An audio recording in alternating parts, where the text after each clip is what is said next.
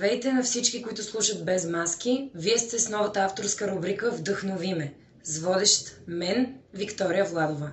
Преди да продължим нататък, ще ви разкажа малко повече за себе си и за това какво ще правим тук в тази рубрика. Аз, както вече казах, съм Виктория Владова и съм актриса.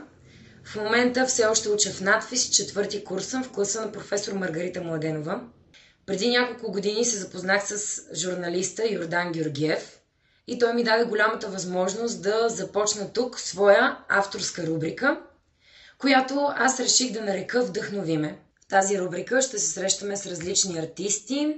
Фокусът ще ми е върху по-младите, младото поколение. Разбира се, от време на време ще има изключения и ще се срещаме с мои любими учители и ще водим дискусии за представления, изложби, филми, в които те са участвали или които те са гледали и се възхищават. И най-важното, които ги вдъхновяват. С нас е нашия първи гост, Лора Тенчева. Тя е актриса, също от класа на Маргарита Младенова, четвърти курс в надвис Кръстю Сарафов. Тя е моя много стара приятелка. И реших да поканя първо нея за един дипломен спектакъл в надвис Кръстю Сарафов – който е копродукция на драматичен театър Пловдив и надвис. Той се казва Месец на село. Постановката Месец на село е режисирана от Маргарита Младенова, сценография Ивайло Николов, а музиката от Асена Врамов. Това е пиеса за любовта. Част от персонажите в пиесата са съпруг и съпруга, които имат дете, приятели на семейството, познати на семейството, хора, които им помагат и майката на съпругът. И сега дойде време да кажем здравей на Лора Тенчева. Здравей, Лора. Здрасти. Как си? Става. Първият въпрос, който искам да ти задам е за процеса за месец на село, за началото, ти как навлезе в него, как се чувстваше по време на процеса? Как започнахме? Професора ни запозна с текста в началото, прочедохме пиесата всички заедно и раздели текста на примерни фрагменти, от които всеки от нас трябваше да си избира кой персонаж иска, трябваше да си избираме сами партньори, да правим малко като ателие. Това е много в стила на професора Идопчев, когато навлизаме в някакъв процес, да организират като ателиета, за да видят на кой как му работи въображението, как минава текста през него. Честно казано, за мен е за мен е... Аз не бях много вдъхновена от този текст в началото, даже бях малко объркана. Хареса ми този персонаж Верочка, която е най-малкия герой по възраст в пиесата. И то нещото много ми беше харесала, колкото че беше най-близкото до мене, което видях на първо четене. А колко време продължи самото ателие? Не помня, примерно месец, то докато се извърти всеки един човек от класа да покаже своя опит, то поне по два пъти трябваше да излезе всеки. То беше и на етапи всъщност, понеже не можехме да взимаме последните фрагменти от раз. Трябваше първо да минем през първите, така да се каже. А имаше ли някой от фрагментите, който много да ти хареса на първо четене? Имаше един-два. И то просто защото ми се струваха по-смешни. Виждах някакси хумора в тях. Да, единия беше между слугинята Катя и Матфей. Много смешен ми се видя там текста. Той си е така. Ние точно през тия два персонажа търсихме гротеската да извадим. Помня, че професора направи статистика на всеки един персонаж, къде се намира в стълбицата от гротеска до драматичност и ги номерираше с точки, кой колко е смешен. Според тебе, после като ти даде ролята, тебе в коя стълбичка те вкара? Еми, мене ме сложи по средата, си спомням. Въпреки, че сега мисля, че аз съм на върха на пирамидата. Или айде да съм малко под върха.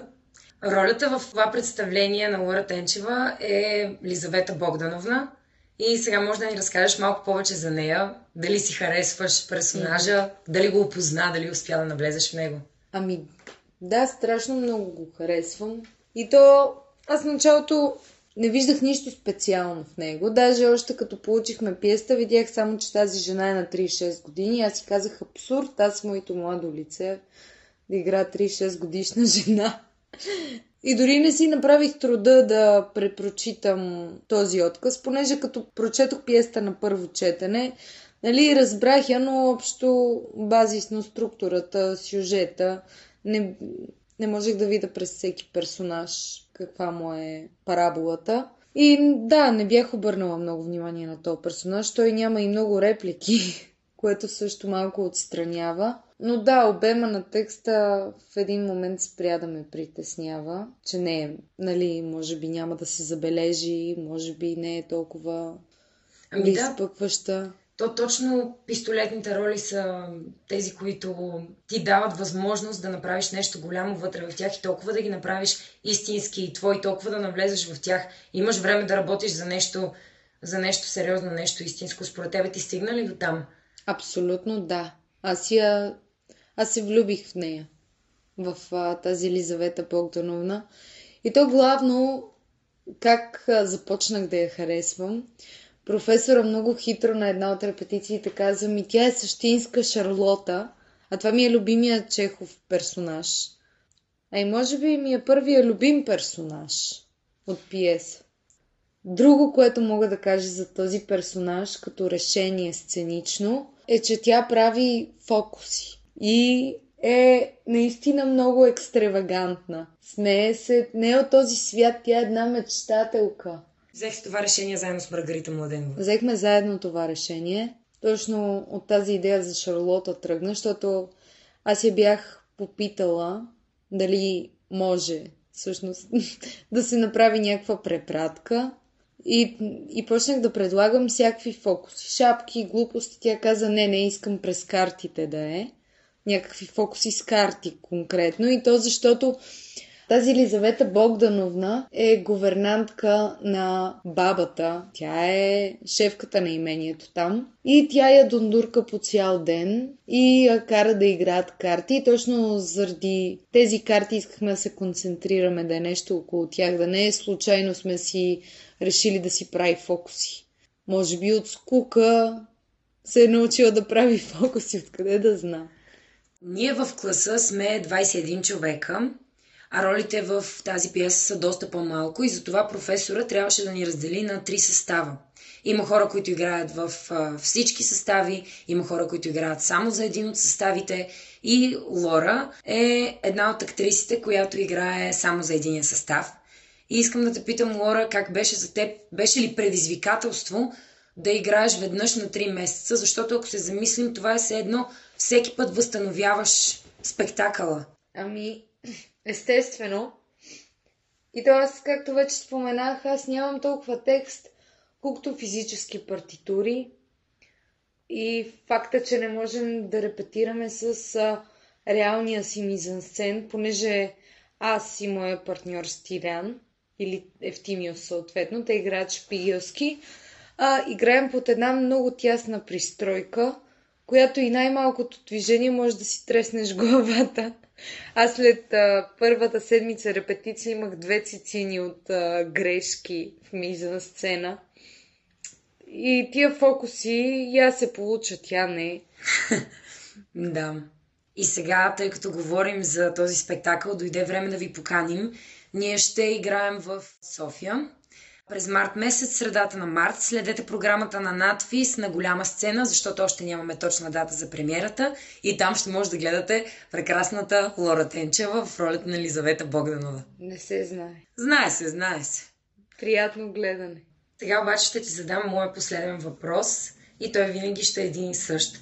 Можеш ли да се сетиш за някакъв цитат или изречение, фраза от пиеса, книга или някой дори да ти е казвал – което те вдъхновява или те е вдъхновило? Ами, скоро време има едно, което покрай Бекет а, ми е останало. Човек прави каквото може, но нищо не може. И другото, което наскоро открих, вечното безмълвие на безкрайните простори ме ужасява. Това е на Паскал. Много ти благодаря, Лора. И аз благодаря. Пожелавам ти много успехи, сценични и личностни. Благодаря.